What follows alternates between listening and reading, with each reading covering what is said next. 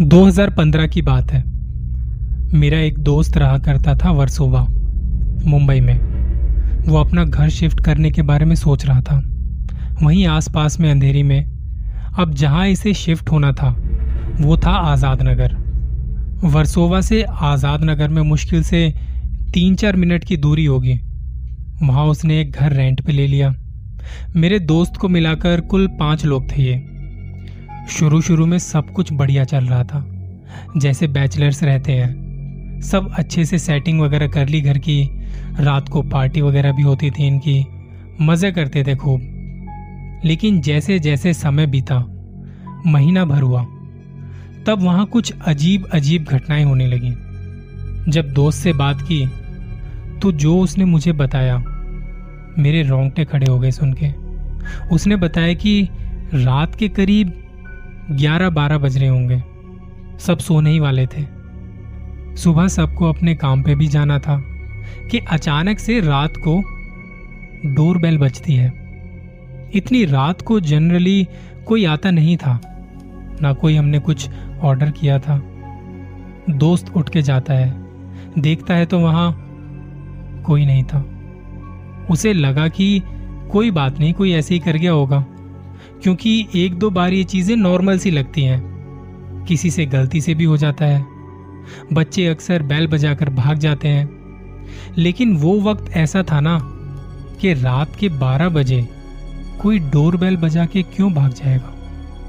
दो तीन दिन बाद ये चीज़ें फिर से हुई।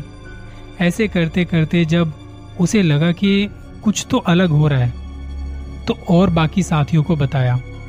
उन्होंने भी कहा कि यार ऐसा कुछ नहीं है, ये तेरा वहम है। हमने बात को जाने दिया और इस बारे में बात नहीं की। लेकिन शुरुआत हो चुकी थी। एक दिन इसका रूममेट सुबह सुबह इसके पास आता है। उसका रूम अलग था। दो कमरों में पाँच लोग रहते थे। वो आके बोलता है, भाई, आप रात को दरवाज़ा इतनी तेज क्यों खटखटा रहे थे? दोस्त ने कहा कि, अरे यार, मैं क्यों खटखटाऊँगा दरवाज़ा? मैं तो सो रहा था रात को। सुबह काम पे भी जाना था।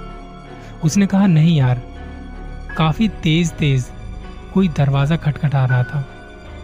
मुझे लगा कि शायद आप हो। अब ये बड़ा अजीब सा था कि सब सो रहे हैं। आधी रात का वक्त, कौन दरवाज़ा खटखटा सकता है? कभी बैल बजती है, कभी कोई दरवाज़ा खटखटाया जाता है। पर यह कह के कि ठीक है, इन दोनों ने भी इस बात को यहीं जाने दिया। जैसा कि मैंने बताया कि शुरुआत हो चुकी थी उन चीज़ों की, जो आगे जाके और भी खतरनाक होने वाली थी। मेरे दोस्त को लगा कि यार, कुछ ना कुछ तो गड़बड़ है इस घर में, जो नॉर्मल नहीं है। क्योंकि पहले जहाँ रहे हम, जहाँ पे ये रहा था, वहाँ पर ये सब नहीं हुआ। ऐसी कोई बात नहीं हुई। ऐसा तो सिर्फ़ फ़िल्मों में देखा करते थे। लेकिन ये सब वहाँ हमारे साथ हो रहा था। फिर एक रोज की बात है। दिन का समय था। दोस्त नहाने गया और बाहर से अपने आप दरवाज़ा लॉक हो गया। जैसे लॉक होने की आवाज़ आती है तो उसे पता चला कि बाथरूम का दरवाज़ा किसी ने बंद किया है। इसमें अलग बात यह थी कि सब अपने अपने काम पर गए हुए थे। घर में उसके सिवा और कोई नहीं था। दोस्त को बड़ा अजीब लगा और उसने ट्राई किया तो दरवाज़ा सच में लॉक हो चुका था। और बाहर कुछ कुत्ते भी रो रहे थे। उनकी आवाज़ आ रही थी। मेरे दोस्त की एक आदत है कि वो बाथरूम में अपना फ़ोन लेके जाता है। तो उसने पड़ोसियों को फ़ोन किया। वो आए, पर बाहर का दरवाज़ा भी लॉक था। उन्होंने कैसे न कैसे वो दरवाज़ा खोला, फिर अंदर आए और बाथरूम का दरवाज़ा भी खोला। उसके बाद दोस्त को लगा कि शायद यार हम गलत घर में आ चुके हैं। एक दिन यूँ ही डिनर का समय था। तीन लोग रूम में थे और रूम की लाइट जली हुई थी। तब उनमें से किसी एक ने कहा कि, यार, एक लाइट बंद कर देते हैं। कमरे में दो तीन लाइट थी और उनके स्विच जो थे वो आसपास ही थे। अब जैसे ही उसने लाइट बंद की और वो आके बैठा, अचानक से दूसरी लाइट ऑन हो जाती है। अब उस वक्त तीनों बैठे हुए एक दूसरे को देख रहे थे। कुछ देर तक बस चुप रह गए कि क्या हुआ? हमने जाके स्विच चेक किया, कहीं स्विच तो लूज नहीं है। थोड़ी देर बाद दोबारा फिर ऐसा हुआ, और वो स्विच खुद ऑन ऑफ़ नहीं हो सकता था, क्योंकि वो अच्छे से काम कर रहा था। ये सब लगातार होता जा रहा था। अब ये बात घर के दूसरे लोग भी एक्सपीरियंस करने लगे थे। सबके साथ ऐसा कुछ ना कुछ हो चुका था।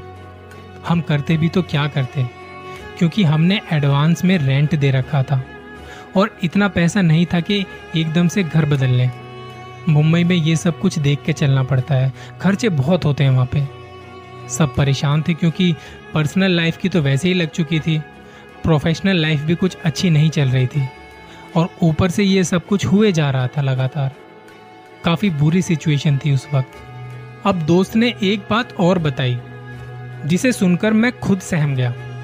उसने बताया कि रात का समय वो जब सो रहा था, अचानक से उसे ऐसा लगा कि किसी ने उसे बहुत ज़ोर से खींचा है।